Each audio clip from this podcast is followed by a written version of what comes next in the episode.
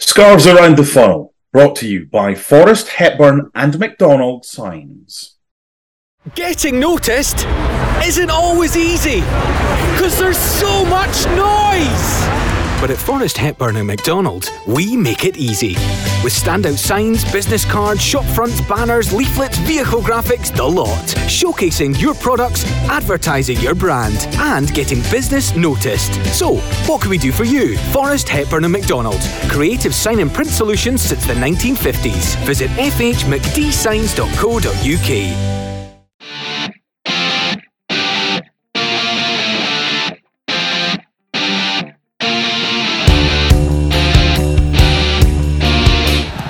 Hartley's going for goal!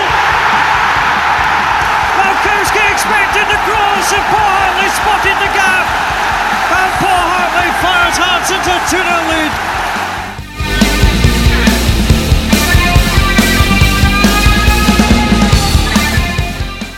Hello and welcome to Shirts Around the Funnel, the offspring of the popular Hearts podcast Scarves Around the Funnel, but featuring better looking presenters. Here we focus on Hearts kits and seasons in which they were worn. I'm Paul Mitchell, sports commentator and someone who loves the world of footballing kits. Alongside me is a man who loves footballing kits even more than I do, is that famed Hearts shirts collector, Grant Young. Hello, Grant, how are you? I'm good, Paul. Thanks. Yep, all good here. You've been adding to your collection in recent days? Uh, not so much. No, it's quite spell. Thank you. Well, your wife will be happy, I'm sure. Each episode features a special guest, and what a guest we have for you. He's in the top 10 list of all time appearances for Hearts as a player, He graced Tynecastle over two separate periods, and therefore played in a wealth of kits. Here to talk about his life in maroon and various other colours is Hearts number seven himself, John Colquhoun. John, thanks for joining us. Hey, Paul, um, and it's great to be here on the baby brother of Scarves Around the Funnel, and it's absolutely fitting and perfect that I'm on this one and Robbo, the real stars, on the Scarves Around the Funnel last week. No, no, we, we, we only got always, the big guess here, always John. The number, always the number two, always the bridesmaid. to to, to um, paraphrase a famous Hearts fanzine of my day. That's that's very true. I want to ask you about your number. Actually, was was your number a, a conscious decision to try and get the number seven shirt, or? Uh, absolutely not. What happened was that the manager gave me it on occasion, and um, I wore it. In those days, there wasn't any um, egos around the, number. Uh, you were just happy to get one that was anything between two and eleven, and if you got that, you were happy because a, a big portion of our salary was on appearance money and win bonuses. And if you didn't get those two to eleven for outfield players, you wouldn't share in that um, that lovely bit of cream on the top of our wages. Shirts around the funnel and scarves around the funnel are both sponsored by Forrest Hepburn and McDonald Signs, who have been offering creative sign and print solutions since the 1950s.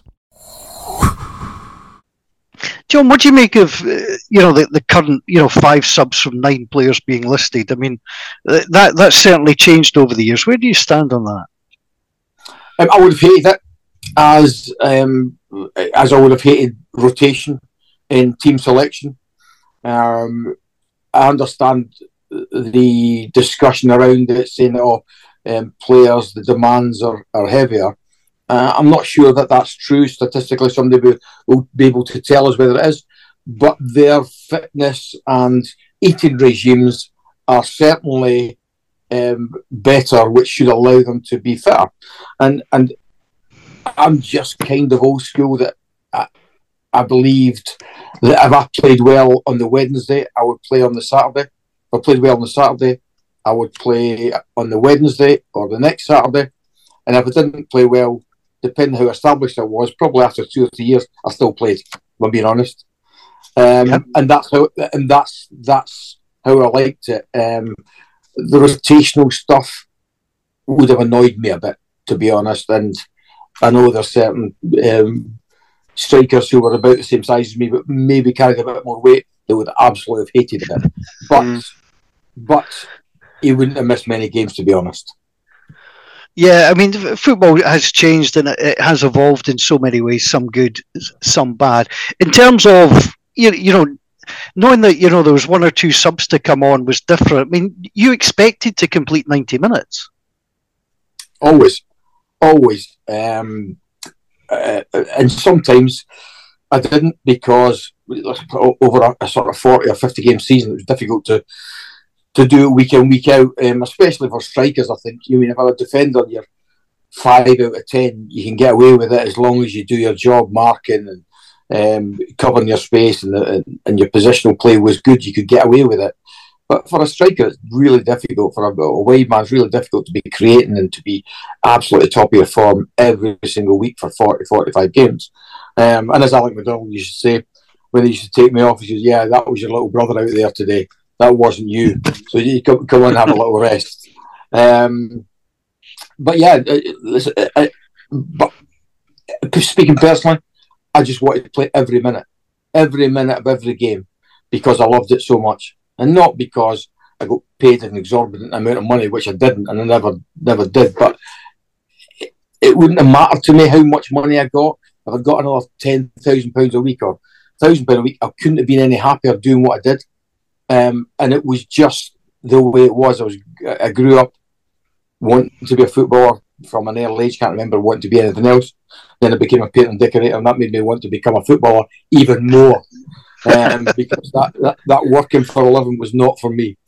Um, and and to be honest, I I didn't really put my heart and soul into being a painter and decorator in the same way I did to to playing for Stirling Albion and then playing for Celtic Hearts and and um, hopefully every club that I played for. Um, and I just enjoyed every minute. So I never, I was always disappointed when I get taken off.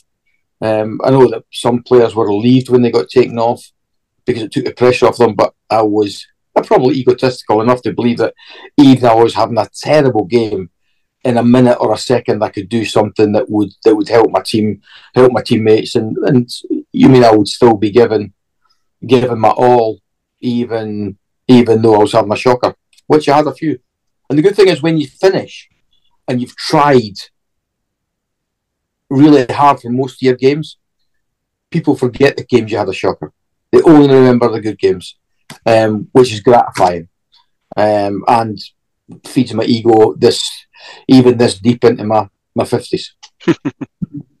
you're in the I mentioned that you're in the top ten of Hearts appearances all times. One of the questions that I like to ask players, and, and this is not an egotistical thing. I just think this is a realistic thing. When did you know you were a really good player? Not just a good player, but standing out from your contemporaries.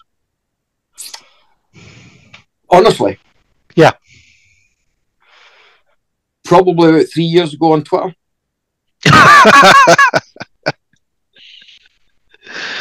I'm not laughing. No, no, I, I, I, that's an absolute truth in my life. Yeah. I never thought absolute truth in my life. I never thought I was was that good. I always thought I was good because I tried hard and, and I gave it everything. But I never thought I had had. I, I never believed during my career that I was a really good player or an exceptional player. I just thought I was lucky to be where I was and doing what I, what what I did. Uh, and it wasn't until like because I never watched games after I played or I wasn't one of these for video analysis. To be fair, then at that point, the only time we did video analysis was when we'd been beaten by somebody we shouldn't have been beaten with, or we'd had an absolute nightmare and the manager would take us through all the horrible bits. And now the the, the, the massage players' egos um, and and lift them up by showing them good things to do, which is absolutely the right way to do.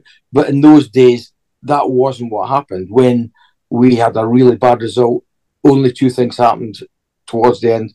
You would either get into the video analysis where you were getting it, and you were just saying, I just hope somebody had a bigger shocker than me, or you'd go and do six six laps to the pitch as fast as you could, and then do six two twenties, then do six one hundreds, six fifties, and it didn't do us any good. But telling you hundred percent, it made the manager feel better.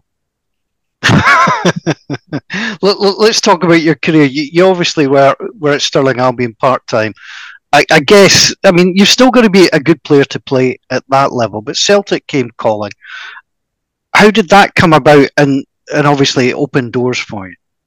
Like, well, it, it was. I, I think it was probably due to one man, which was Alex Smith. Um, was the, the manager, and he, he's a doyen of of Scottish managers, in my opinion. And, and a very, very rarely do you find anybody in the game that hardly anybody's got a bad word to say about. And, and I've never come across anybody that had a, a bad word to say about Alex Smith, who's now um, enjoying his, um, I think the, I'm not sure it's autumn or the winter of his years in, in Australia, and I still speak to him on on occasion, and, and just a lovely man. And he gave me my my opportunity um, as a 17 year old uh, playing up at Buckie in a Scottish Cup tie, just out the out of the blue. We were up there, and, and um, I came on and I scored two goals to to get us a victory, and um, then we went we went to Dunfermline on the last day of January in the next round of the cup, and we beat them one 0 away, scored in the last minute, and that was the last goal we scored for that season. The last Saturday in January, we hold. I don't know if we still hold the world record, but we def- definitely held the world record at that point for a team not being able. To, it's almost impossible to do not to score. We missed penalties, at bars, posts, everything, and we were actually quite relieved when the other team scored because the pressure was off us and so which wasn't a great introduction for a 17 year old striker. That's because I was a striker at that point. It was only when I went to Celtic I became a winger. And um, but he, but Alec and, and George Peebles, and there was like a real group of experienced pros who who helped us when we'd go in on a Saturday, uh, sorry, a Sunday morning after we played on a Saturday, and we'd play four sides, five sides, three sides, two sides, and that's really where I learned the game. You know, there was no um, coaching then. It was all kind of self coaching down the park, and it was it was learning with these boys called Robert Duffin and, and Jimmy Burns, and some of the older players would come in and we we chew the Annfield up, the real Annfield, obviously with two ends. At that point, Stirling Albion's home ground, we'd chew it up, and Alex Smith wouldn't say anything to us. Bob Shankly, the general manager, um, the the older brother of Bill Shankly, he'd come and watch us, and he was you know, apart from me, the grumpiest man in the world. and he, but he used to just love watching us, group of young kids. And then we all we all went different places. Robert Dawson went to St Mirren, John Phillips went to Doncaster, Willie Irvine went to Hibs, Brian Grant went to Aberdeen, and I mean, in no small part of those little games, all those little little small sided games, um, responsible for that. Um, and so Alex Smith knew that I was a Celtic supporter. I, I'd scored a lot of goals um, early on in, in, in, that season, and there was a few people, a few clubs came calling. But Alec knew that I would like to play for Celtic, so he waited and waited. The Celtic had a scout called John Kilman, who I think um, had a, a, season ticket at Stirling. But at that point, knowing that the board at Celtic wouldn't have paid for the season ticket, to be honest, um, but he must have come about forty-seven times to see me, and and then eventually I got I was working at a building site in, in Kilsnorton in Clackmannan, painting it was freezing. And I think it'll be November, October, November. And I got a call to go into Stirling Albion on a Friday afternoon. It's half day on a Friday at the, um, on the building sites. And I'd only had one job. These two tradesmen that looked after me, Paul, and they were on they were on um, price work. So we were a little squad, but I had only one real job, and that was to when I, they worked so hard. On a Friday lunchtime, they just went to the pub, and because I was playing on the Saturday and I didn't drink anyway, I had the job of getting them home on a Friday afternoon. That was my only job. I had this little the, the, the firm had this little J4 Commer van. It was the most difficult thing to drive. The engine, like no no bonnet. The engine was underneath where it used to sit. So I had to drive home these drunken, noisy, belligerent tradesmen and drop them off at their houses. So I get a call from the the the, the or the, the sign manager came to me, oh, you've got to go to Annfield. The manager wants to see you. So I went there and um, and we were top of the league. And uh, Alex Smith says, "Listen, we've organised for you go to Celtic. Um, you're going on Monday. So, um, but we play Queens Park away tomorrow. We really need the victory. Um, we want you to play for us do your best, help us get the result, get us further up, uh, get us further away at the top, and then Monday we'll go to, to Celtic Park and sign. Great. There was zero chance of me getting injured on that Saturday. I've told this before. We played at Hampden, and the only chance of me getting injured is if the 315 from Mount Florida to Glasgow Central hit me. That was how that was how wide I played. There was zero chance of me getting injured. I never went near anybody, and that never went near anybody or anything, and that included the football. And, and one of my best friends, Robert Dawson, scored the winner, uh, and we won 1 0, which I take absolutely zero credit for. It's a, the kind of only time um, that the boys probably won as comfortable as that with 10 men, because I was a passenger. and then we we turned up at Celtic Park, and um, on the Monday, Alec drove me through into this this lovely big yellow Jaguar with a black roof, beautiful car. And we were like, I, I don't think I even drove then, and uh, like I'm going in the gaffer's car, so in the gaffer's car, in straight in, and so the conversation literally went like this. Um, yeah, David Hay, know, and then uh, the secretary was Jim Jim Kennedy, Prezi. And so they, I'm there, and I sit down, and he said, "Oh, would you like to play for Celtic?" Yeah, well, I would like to play for Celtic. I'm a Celtic supporter, and blah blah. And and then it was as though I wasn't there because then they discussed what I was getting between them, told me what wages were, told me what sign on fee I was getting, and then David asked me Celtic were leaving that day to go to play Nottingham Forest in the in that I think at the last 16 of the quarter final of the UEFA Cup, and it was a Forest team with Peter Davenport and Gary Birtles did a good side. Um, and David said, Would you like to come down with the team? Would? And so that was it. We went back. So Alex Smith take me home to get some clothes and drive me back. So we get in the car and we get to Cumbernauld. I said, um, Boss, because we used to call um, Alec Boss, what, what? He says, I just took a pay cut, you know. He went, What do you mean? I says, Well, the money I get to paint and decorating and play for St Albion is more than I got than I'm going to get playing for Celtic. And he says, Yeah, but you want to play for Celtic. Eh? I said, Yeah, I said, that's not, that's not the point, but I'm just telling you that I'm getting less money now for playing for Celtic than I got for, for um, painting decorating and, and playing for the Albion.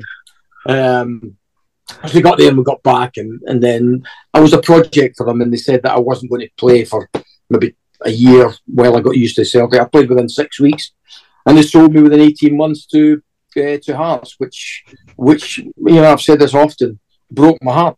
It broke my heart to get thrown out of Celtic, and I'm and I've never hidden what I what I was and what I am. Um, uh, and in the same way that people listen to this are Hearts supporters because that's what their families are, and families were. Um, and and I, I maintain that the vast majority of, and especially people of of, of my age, um, it's hereditary.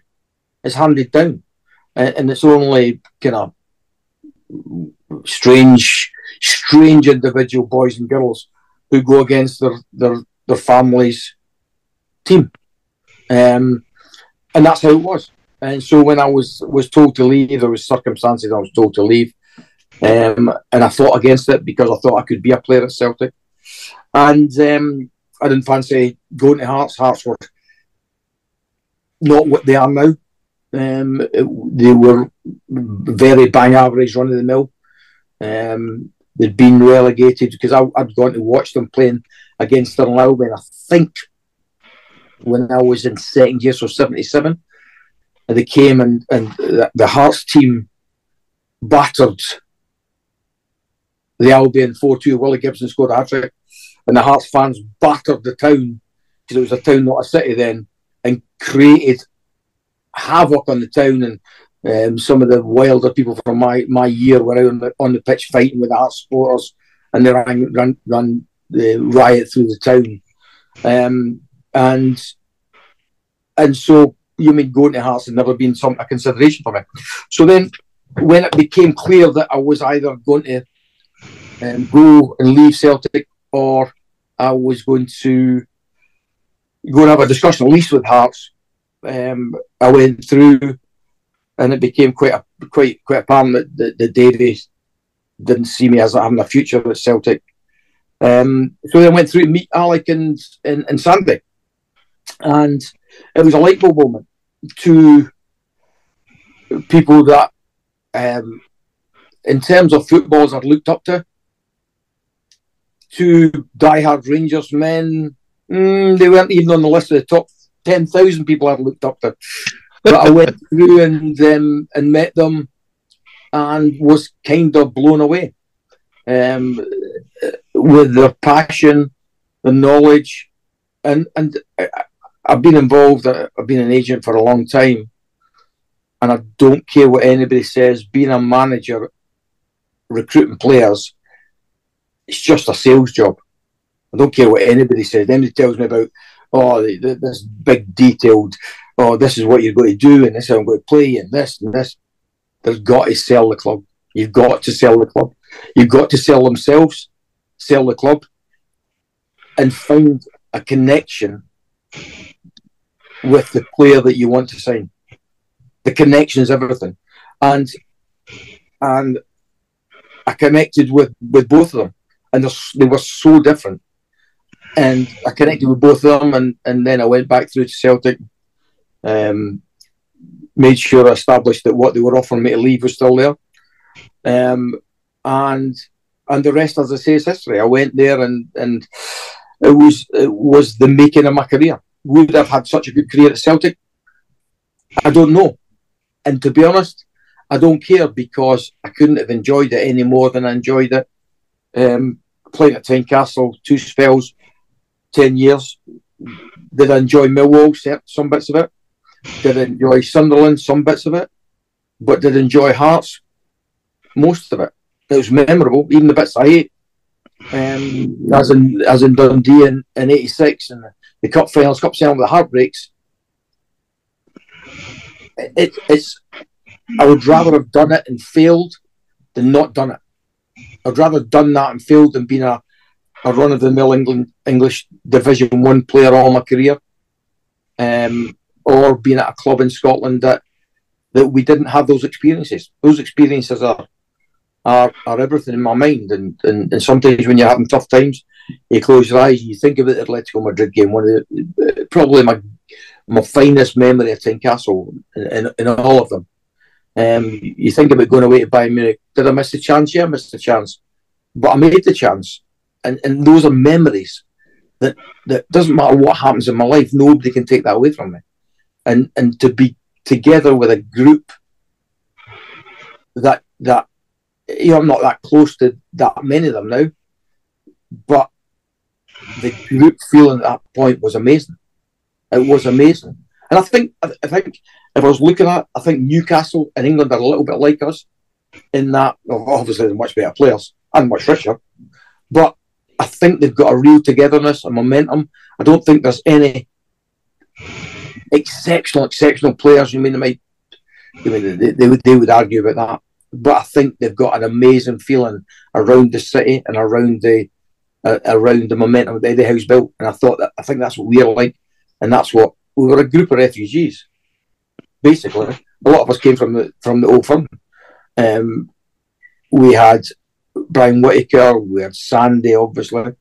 Um, you had Marcel with Blackie, you know, Sandy Clark. Um, people that looked as though the, we were on the down but but we just had some fabulous times and great balance in the team.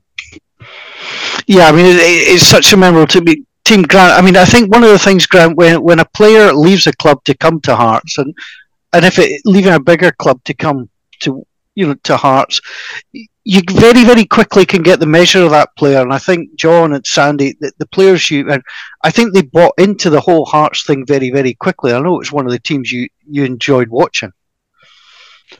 It, it, it's it's what John says. I, I just think it's especially from a from a from a JC perspective, the, the connection, and I think you, you've touched on it there, John. You know, when you appeared on Twitter, the the, the outpouring of love was was almost amazing. And I think wh- whatever you did, and I think I think you probably nailed it in one of you know what you just talked about earlier in terms of hundred percent commitment and never left anything, you know, on the park. And I think for me personally, that's why that's why the connection's there. I think, and it's just you know when you when you think about, I mean, I, I could probably roll off 20 games that you played in that I, I, I, thoroughly enjoyed and and I think I probably speak for all Hearts fans of a certain age that just felt that way. And, and even you know when you when you appeared on Twitter and, and sharing memories, it, it just means a lot of people like are nostalgic and like to you know reminisce of you know times gone by if, if you want to put it that way but yeah it's just you know when you when you see you know you look at youtube clips uh, of games like I, I was doing a, a, little bit of research and uh, if you look at the, the dundee united game you know in, the, in that semi-final you know the first thing that the commentator mentions is that dundee united have got eight internationals four internationals at the back and Hearts that day walloped them. And and one of, one of the things I did notice that was uh, every single player in the Hearts team was wearing long sleeves, and I noticed you had to to roll your sleeves up that day. So you must have been, you know, I know you I know you've got a great love of long sleeves as well, haven't you? They're ridiculous. They're ridiculous. long sleeves. Just just why? Why? And only one thing worse than long sleeves. Long sleeves with gloves. Long sleeves. Why? Yeah. I mean, you mean it's just ridiculous.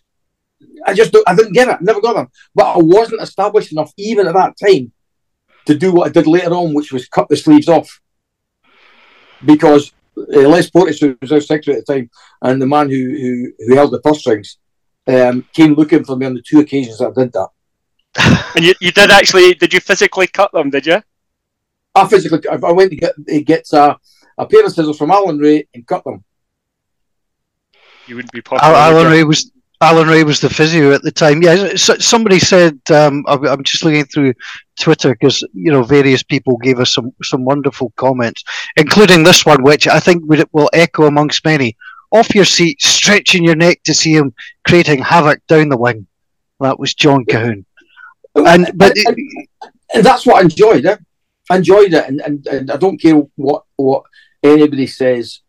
Um, it was my experience, Paul, in that when people, some players say, I cut the noise out, I don't hear the fans. Let me tell you, when they were calling me things, I heard them. Mm. And I also heard them when I got the ball, I was on fire, I was going at a fullback, I could hear the crackle, I fed off it. That's a fact. That was a, that was my reality. In the same way, when I was having a shocker and there was only like six or seven thousand there, you heard every time somebody slaughtered you or or called you a name or what have you. I heard all of it. I don't, I don't even like, I don't even kid on that I didn't hear it. But the days when you were on, it's just the most amazing feeling. You know, 14, 15, 12, 13, or sometimes in the cup games when Les sold about 5,000 extra tickets, um, 32,000 in a 26,000 um, capacity stadium. Um, obviously, that never really happened except that it did. And um, you feel that and you hear that and the the explosion when you score or your teammate scores is just it, it's just you just can't replicate that. It's not possible. Somebody, somebody once told me, a fairly decent player at that, when you score, you're almost lost for a moment or two. It's just that you're on a different plane. Is that right? Is that what you experienced? No, I, I never felt that. I always felt like, I've, but I've heard people saying that that they, they before the noise or before they realised the ball hit.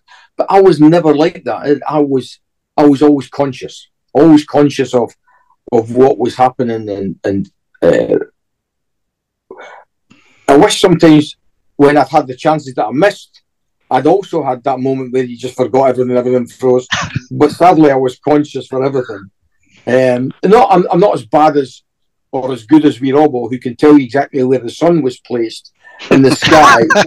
and uh, there's a true story that he tells you where the sun was, and then it hit somebody's back, and he knew it was going to hit the back because of the level where the sun was, and then it came down, it bounced twice. The adapter was towards him because it was adapter the balls in, um, or the M and the mitre was was was facing him, and he knew they put his laces through exactly at, the, at that point in the ball. It would spin this much. I was never like that it was more instinct with me. I did it, I hit it, it went in, it didn't go in. But the the feeling, the feeling when you score the goal in the derby, score a goal in a big game in a cup semi final in the uh, Atletico Madrid, um, never can you replicate that. And that's why players, when they finish go off the rails. Eh? Yeah. They chase it. They chase that. And and that's as, as an agent, um, that's the thing you have to be careful of because uh, um, actually drinking drugs are okay when players are playing because they get tested so much now that you always got to catch that. Gambling's the, the problem. Mm. And then when they finish, they're chasing that. They're chasing that adrenaline that you only get when you walk out the tunnel and, and everybody roars and and then you're playing well and, and everybody's with you and then then it's quiet. Then the lights go out, floodlights go out, and you're left with trying to chase it. Where do you go to get it? And it's difficult. It's difficult. It's a difficult feeling to recreate in your life after that, after you finish, and and everybody deals with it a different way, and um, and it's you mean I, I don't know any player that's found it easy.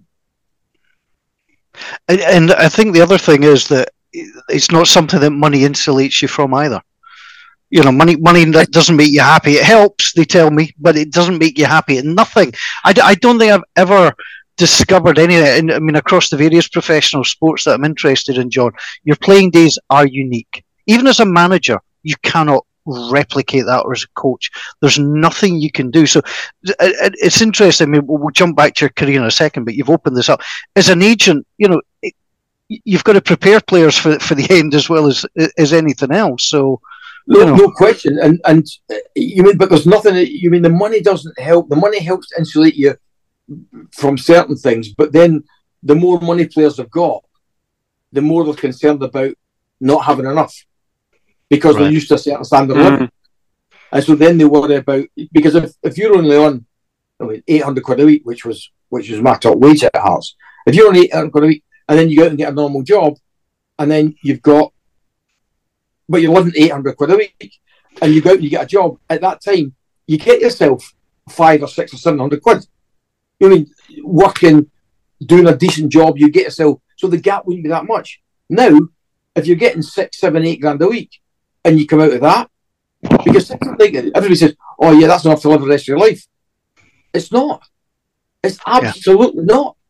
And, and so then you come out and you're looking at a job at maybe seven, eight, nine, a thousand a week.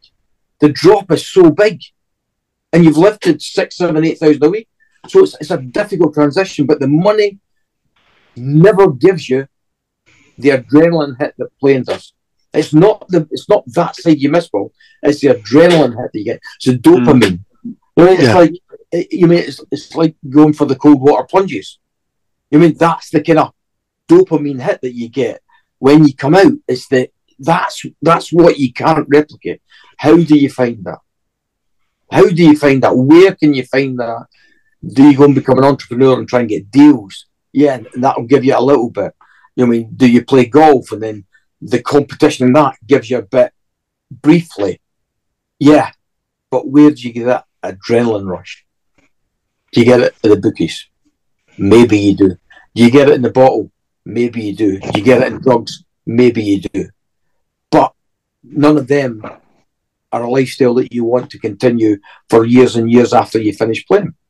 So it's difficult. It's difficult. That's why yeah, I think you know, being a football is great. Being a football is easy. It's not easy. Mm. Any level. You said about Stirling you got to be a good, you got to be a good player to play Stirling Yeah, you got a good player Stirling I mean, you look at the players that are playing with Bonnyrigg Rose, you look at the players playing with Stirling now, Dumbarton, um, play Hearts in the, the division above it. Those players are all playing at a level. It's not easy to do that. And people say, oh, it's, it's pub league. No, it's not.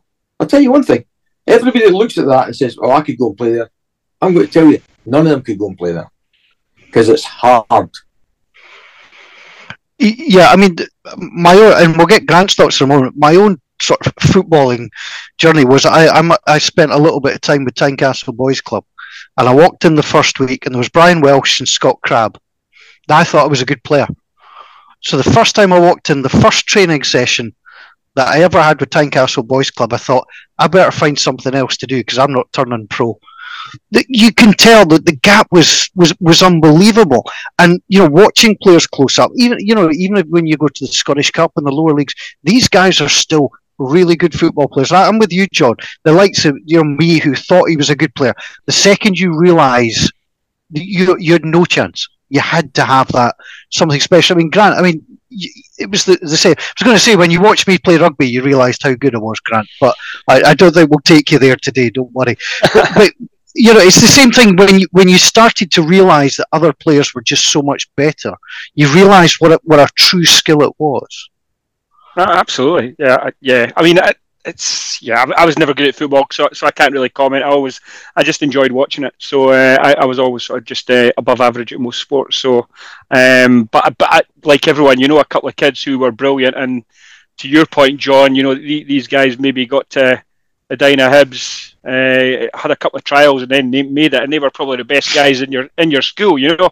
So it's all about levels, and and and, and I know you love golf, and you think you look at a one handicapper, and you think this guy can hit the ball and then you know you go up another notch and then up another notch and up another notch and you're thinking you know this is just the, the, the you know the skill levels just get absolutely insane so you know it's, it's, it's like any sport isn't it it's just there, there's and, and it's not and then you'll know this better than me then it becomes down single-mindedness of the person as well doesn't it i mean it, it, absolutely when i you know that when I did Colin for Scotland Sunday, I, I wrote one about barroom pellies.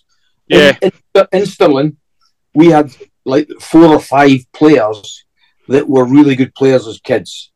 And we used to meet, and, and, and, and I know that the Edinburgh boys used to meet um, the Edinburgh Albion players and the, the um, kind of all the local sort of Edinburgh players used to meet for a beer at the Centurion in Corstorphine. That's where they all used to get dropped off and have a chat about all of various games. Well, in Stirling, we used to do that in a place called the Arches, and, and none of us were drinkers, but we go there before we all went home. And so you go there. We know now it was to decompress and talk about the game and get it out. And invariably, somebody would come in at, at some point and say, oh, we'd be sitting there, we played with Stirling, we would be away playing at Forfar. And, and you got to get a drink at the boy at the bar and you go, ah, so and so was a better player than you. Who was?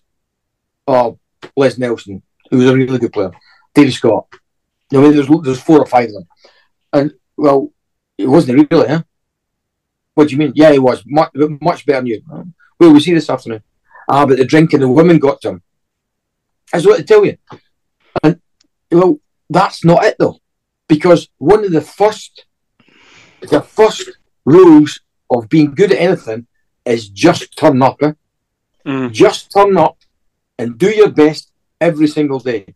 And we turned up for training twice a week, Stirling Albion, played on a Saturday, played on a Sunday, looked after ourselves, didn't go out on a Thursday night and a Friday night, stayed in, sacrificed that, and we turned up.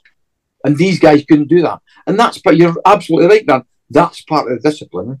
And especially back then, because it, it was definitely it's difficult to yeah. do it now. Um, but but sometimes people still don't turn up. Eh? Don't turn up. Don't turn up mentally every day to train, to do what the manager wants you to do. And it's it's it, it's part of it's part of the skill of being being a top athlete is doing the work. It's it's a really interesting point, isn't it? Because there's a bit of juxtaposition there, isn't it? So so you're thinking about, you know, you had a pretty spectacular career as a football player, you know, cup finals, etc., etc.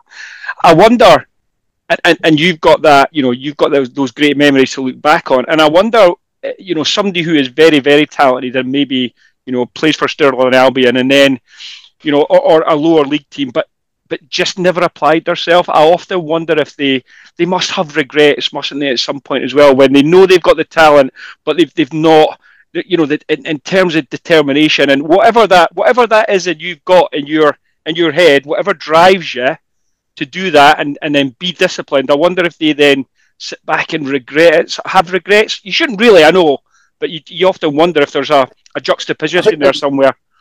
I think there's many levels to that, Grant, and, and you'd have to get any psychoanalysis. Oh, no, absolutely, yeah. it'd, be, it'd, be, interesting to do that with a, with a with a sports psychologist. But I think for some of them, it, it was the realization, like like Paul turning up and seeing Crabble. The Crabble natural ability amazing. Eh? So at that point, Paul decided, oof, I know I'm not going to be a footballer, but he was level headed enough to know, well, I'll go and find something else to do.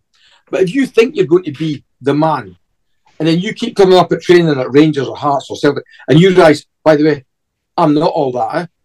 So then what do you do? Then you go down the road of not applying yourself because that gives you an excuse. Eh? That gives you an excuse why you didn't make it. When the reason you didn't make it is maybe you weren't good enough anyway. Mhm. But absolutely, there will be players because we have it in agency that there's a point at, at even for some players that get to a really good level. But the penny doesn't drop with them that if they just apply themselves a bit more, they listen to the manager a bit more, if they just stop eating the crap that they eat because they're 22, 23 year olds and they like they like golden wonder crisps and they like a Kit Kat. And nowadays you can't really do that. Um, I don't think many players have an issue with alcohol now, which was the issue back then. Mm. Um, but the nutrition, the the the, the application to the um, the physical side of the game. I mean, you look. There's a reason why Craig Gordon is playing at the age he's playing at, at the level he's playing at, and the reason is because I saw something on Twitter about him lifting weights a ridiculously short time after he's had that injury. Now, that's not because he wakes up in the morning and says, "Oh, I'd really like to be look like Adonis this week." He gets up and he says, "This is my job at work. This is how I'm going to apply myself and get myself back." Now, whether he gets back to the level at this age, it's a huge ask. No matter how much work he puts in, Mm. it's a huge. But the fact that that that what he's doing now is testament and and is, is, is responsible for why he is where he is. Because he's still putting the work in. But some players, the penny just doesn't drop in there. But also, and I've had this argument with many people, I know I'm talking a bit too much. I've had this argument with many people, is that for some players, they're just happy at the level they're at. They don't want to strive. And and we've all got people in our lives that are like that. And you look and you think, see, if he just pushed himself in business, he could have a great business, but he's got a nice business. But the reason he's got a nice business is because he likes to go home at night. And he likes to go and play 18 holes of golf on a Thursday, every Thursday, and earn this and have enough to take the family out and go their holidays. And he knows that if he pushes himself or herself, if they push themselves, they're going to have less time to do the things that they really love. Mhm. And so, who am I to say that a player should absolutely kill himself physically, mentally, put too much stress on his family by sharing all the problems with them and take them, make them take some of that burden? When what they've got is more than any of us could ever hope for anyway. Mhm. And there's a there's, there's there's an argument that to be content, to give your all and be content is enough.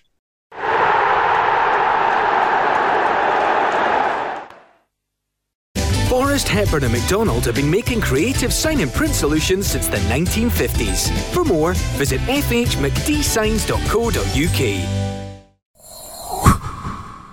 you achieved a lot. I mean, you, downplayed a little bit at, the- start. You were capped for your country. You played in cup finals, big European games, and as a result, and for for inviting you on this program, you wore a great variety of shirts. Now, to me, I think you wore some of the classic Hearts Hearts jerseys. Were you just one of these guys that this is this season's kit? There it is. Did you ever have a reaction think, "I've got to wear this"? You know, what, what, what was your take each each year or each second year as the new kits came out? Nothing. Didn't, you, you might comment on it. Like I didn't like the canvas stripe one. Eh? Didn't like it. But it was like not keen on that. Or when the white one came out. Remember the white one, Grant? The white one Yeah, yeah. without the classic. I gave Yeah. I gave to me fair. I sent I had one of them and I sent it to Ewan Murray of the Guardian. And the only reason I sent it to him because it makes me laugh every time that Ewan Murray of the Guardian and the Ewan Murray of the Sky um, somebody else falls into that trap and he offers to meet them under the clock That's station right. and bring his mate, bring your mates, and I'll be the one with the red rose. So anyone that entertains me that much on a social media platform deserves some kind of reward. So I sent him. I, I sent him over that white one. Um, it was a little bit stained, to be honest, um, from being being a Matic for so long. Um, but but when that came out, it's like wow, wow. But I Yeah. did, li- I did like, and, and as an agent, you get to understand more why, um, why they can't have clean strips because the sponsors pay for the players' wages, which which we ask for, um, the wages, and but the clean strips are really, really sweet. eh? It's quite refreshing to see that, that Hearts have done that, haven't they? With, especially with the third kit with, with no sponsor. Uh, yeah, it, it does look great, doesn't it? And we put a, put a great picture of you on Twitter yesterday or so, where where I think it was before the European Cup run. Hearts didn't have a sponsor, and then I think it went to Novafone, didn't it? But that, that looked that looked class as well. Yeah, I, I agree with you. It looks it looks brilliant, but as you say, commercial demand say you can't do that. Really, Absolutely, and, and and the reason why we couldn't get one was because we were minging.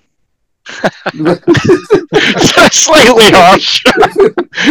we were minging, and we only got one because a friend of a friend knew somebody at um, the Novafone or Vodafone or whatever it was.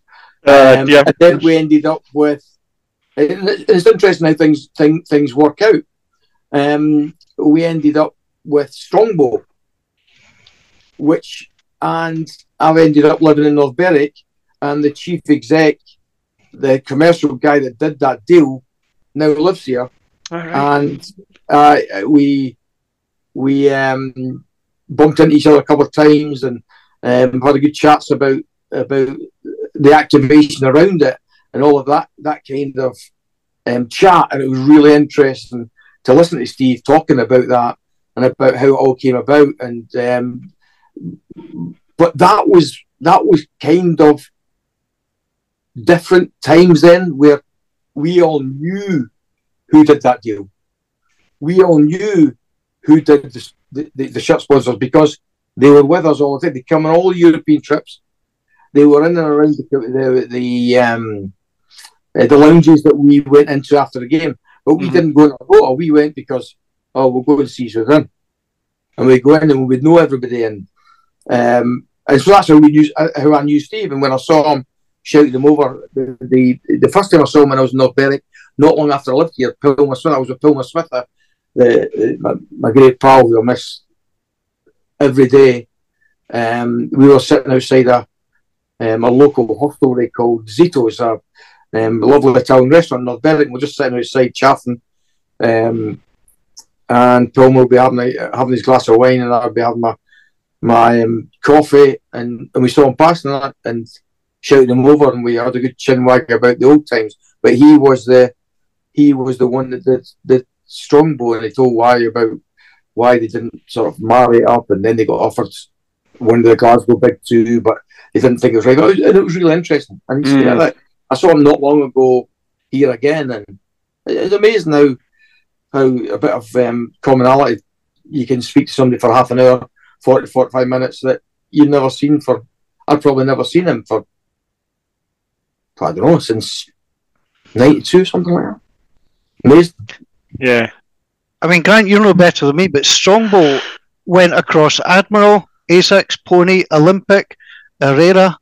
Um, it, it, it was quite a did, wide range. of Yeah, kits. it, it was a, it was a, it- uh, absolutely a wide range of kits, and I think I think that the beauty, like John's career is that I think he's wore all all the classics from Bukta, as you've just said, you know, Bukta, uh, you know, uh, Asics, Pony.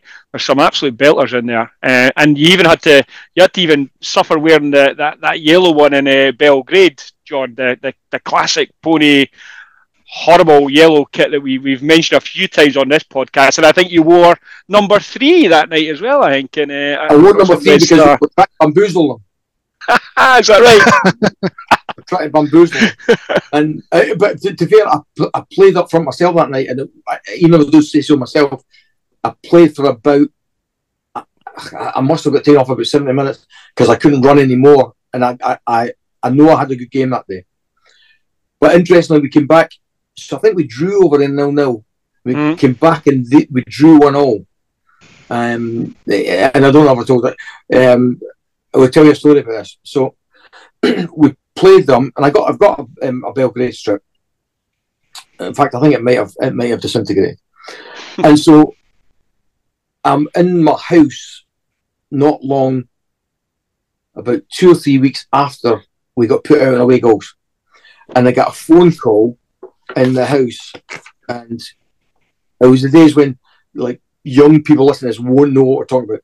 It was the house phone, because that's all we had. so it was the phone. It was like the one, and um, again, I'm, I'm referencing a lot of things that people of certain age won't know. It was like a phone that Roseanne had, where it has a long cord on the on the kitchen wall. So I answer it, and I'm like, "Hello," and I was doing some kind of DIY, which I'm awful at. And so he went, "Yeah, hello, um, I'm, I'm looking to speak to John." I said, "Yeah, speaking." Who's this? Um, it's Bobby Robson. So I went, sorry? He went, it's Bobby Robson. Bobby Robson of Barcelona. Right? And I'm like, yeah, all right. Who is it? I got your number of Jeff King, a journalist friend of mine at the time. He said, who lives in Spain. And I knew Jeff lived in Spain. And, and I've, I've done a few things for Jeff. I've done some Goal stuff, uh, Go, a, a, magazine called Goal. I'd, I'd written a couple of pieces for him. So I went, yeah, I said, okay, uh, um, uh, Bobby, I said, how can I help you? Well, we're due to play um, Red Star Belgrade in, in, um, in, in a few hours. I was just wondering, um, Jeff says you're quite knowledgeable and, and, uh, and he mentioned the word, he did say the word erudite. He said, so I just wonder, if there's anything you think that we could we could pick up the house scouts and that haven't done? This is Barcelona, man. So I'm like, what is something? I've really got to say something. So I told him one or two things, and um, and we had a chat for about 10, 15 minutes, and um, I put the phone down. So that was fine. So then, pick the phone back up, phone Jeff. Jeff, yeah, you give my number to anybody. Yeah, I gave it to Bobby Robson. He was asking if you if you um, uh, if, he, if I knew anything at Hearts because we played them in the last round, and then they got them in the next round, and they beat them. I think they beat them three 0 C one at home. But then the winger that they had went to Real Madrid. Player called, you know, my bit, my memory, yeah. or something like that, something like that. But yeah, so Bobby Robson phoned me asking me my opinion of of um, of of Red Star Belgrade, who were beasts by the way, mm. beasts. They were they were big laddies, as my granny would say, big strong laddies. Um, but we were a better side than them. We should have beat them. I think Big Slim scored in the in the whole uh, leg. Yeah, yeah, you're absolutely right. He yeah. did. Vinko Mihanovic uh, got the equaliser after 49. Big Dave yeah. scored right on the stroke at half time. And and what a team! I mean, I, have got to read this out. Giroud saying goal. You've got McPherson, Ritchie, Weir, Pointon, and Bruno. Cameron, Fulp, Mackay, McCann, Colquhoun. Mind. You, you would pay money to see that, Grant, and I, I know you did Absolutely, frequently. Yeah. yeah, it's a decent team, isn't it? Yeah. And, and, and, and two 11s to that team now live in North Berwick. There you go. Ah, there you are. John, uh, two things. One, one, we're going to have to get you back on at some point. I said we'd talk for about forty-five minutes. I know we're over that already, so we'll, we'll get you back at some point. Talk too much. No, not at all. I don't, I don't buy. I don't buy into that. Where everybody says, "Oh, the greatest skill in life is listening." Yeah, it might be, but I just can't buy it. John, I've got a confession to make before before we leave. Now, you obviously scored in the cup final in '96, which was the last to be played at the Old Hampden with a press box that threatened to fall on the pitch. That was the first time that I'd been asked to be pitch side for Radio Scotland. I was one of two pitch side reporters. Now, there's no secret that I follow Hearts. Now, it didn't go away that obviously Hearts hoped it would do um, and I had to come down to the pitch side um, to do some interviews at the end. You scored when I was in the loo. And it remains to this day one of the most frustrating things that I've ever encountered. I needed to nip to loo before I came down. I heard this roar, and I went, John Colquhoun scored. I'm thinking, I'm in the loo.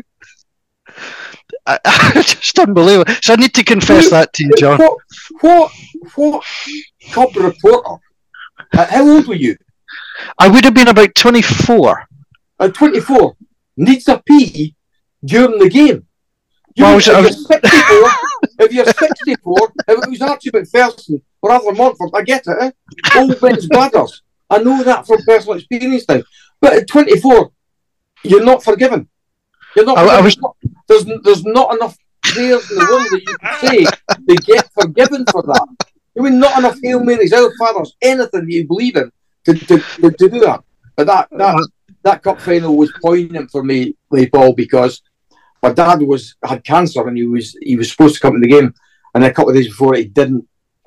He wasn't well enough to come, and I had a really bad back injury. I had a spasm in my back, but I'd actually been playing quite well. So I I played and I scored. And I, I'm not sure. I not long after because that made it three one. Would I be right in saying that? Yeah, I'm, I'm, I'm just double checking. Um, Yeah. No, you were in the toilet. You wouldn't know. You didn't I, I wouldn't have known, John. I'm, go, I'm going to try and find out though. Um, and then not long after, I had a head of it that can either just went past or, or went over the bar or hit the bar. I just did something, and and you think back something, you think, "Ooh," but they were a good side. Eh? Yeah, absolutely. Yeah. They were a good side. Did you? Did Gordon Durie score three that day? Yep, scored a hat trick. Yeah, which is the, the second part of my story. You scored in 79 minutes to make it 3 1. Gordon Durie scored uh, about a minute and a half later. Um, he completed his hat trick with five minutes to go. I got the first interview. I beat Telly to the interview. I got Gordon Durie. Um, you know, speaking to guy who We're scored a hat trick. We're not And that. I was We're gutted. The fact that you're a supporter and you enter a P and miss the goal. Well, yeah, th- I'll, uh, that's something I've got to live with, John. That is something I've got to live with. So And I, And, and you've not and you've not been forgiven by the great man no, either. I know, I know.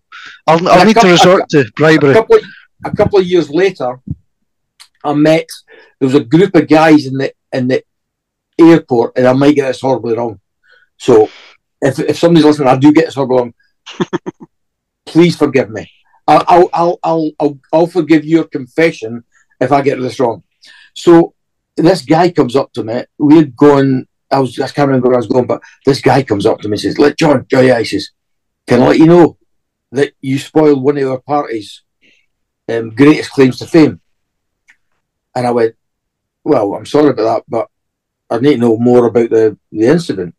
He went, One of our party, we go golf every year, was the last player to score a goal in a cup final for Hearts before you scored against Rangers.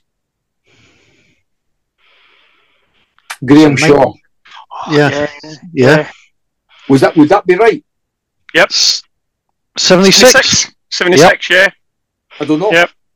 Yeah, I think that's right. Yeah. I was supporting Celtic at the time. Yeah, no, I think that's right.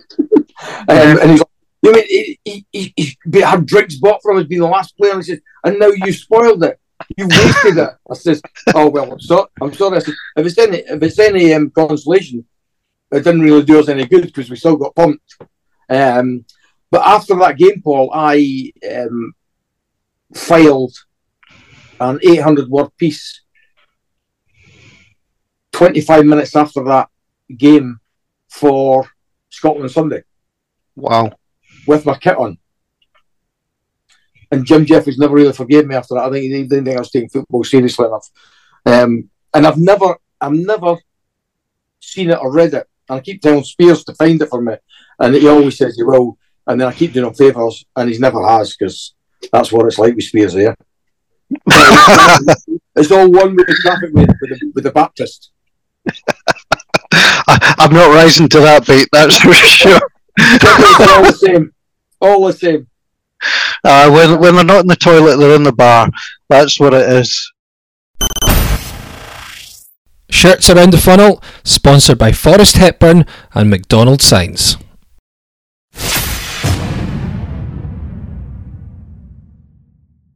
Grant, any, any other memories before we, we let John go?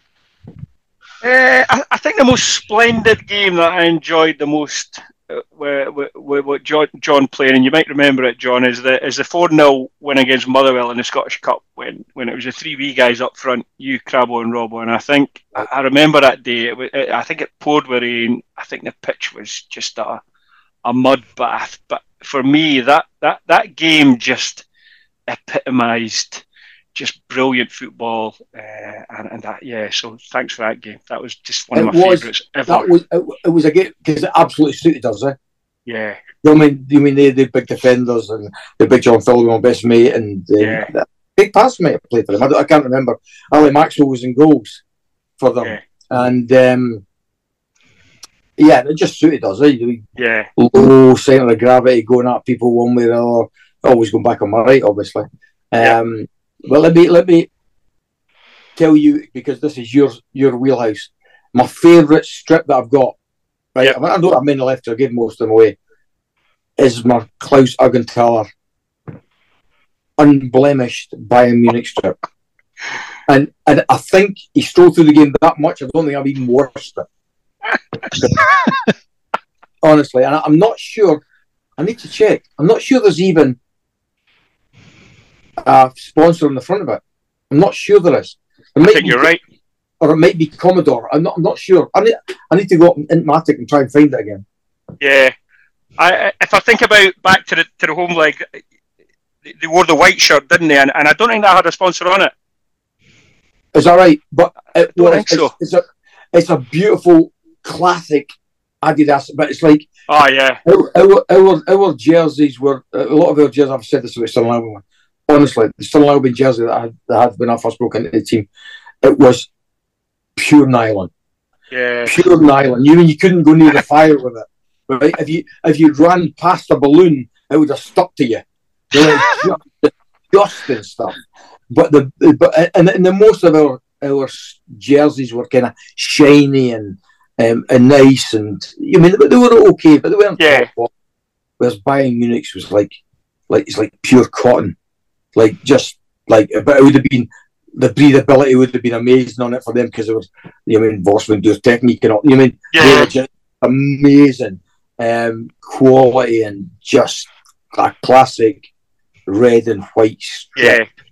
that just looked like they just looked like footballers when they had it on.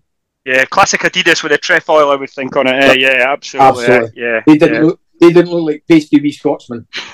Well, the pasty wee Scotsman gave them a fright, didn't they? For sure. So that, that, that was the main thing. Yeah. we should we should have given them more than a fight, but anyway. Oh, I know. Listen, I guys, know. I've kept you too long. Yes. I've spoken, I've spoken too much. We're over No, no, you haven't. Over the time you No, not us. at all. No. John, it's been absolutely fascinating. If you do find that Bayern Munich shirt in your in your attic, do post a picture. We'd Ah, love get to a see picture it. up. That, yeah. That, that And- would and- be fantastic. Listen, and I'll, I'll, I'll put a good word in for you with Robbo so you can get the real man on it once. No, it's it's been absolutely brilliant, John. An absolute pleasure. brilliant. Yeah. Yeah. That that is the full time whistle on shirts around the funnel. My thanks to John Colquhoun. Great thanks to John for coming on. My thanks to Grant, and we'll be back next time with another new episode. But remember, as is often said round Tynecastle Way, blood doesn't show on a ruined jersey. Thanks for listening. Bye for now.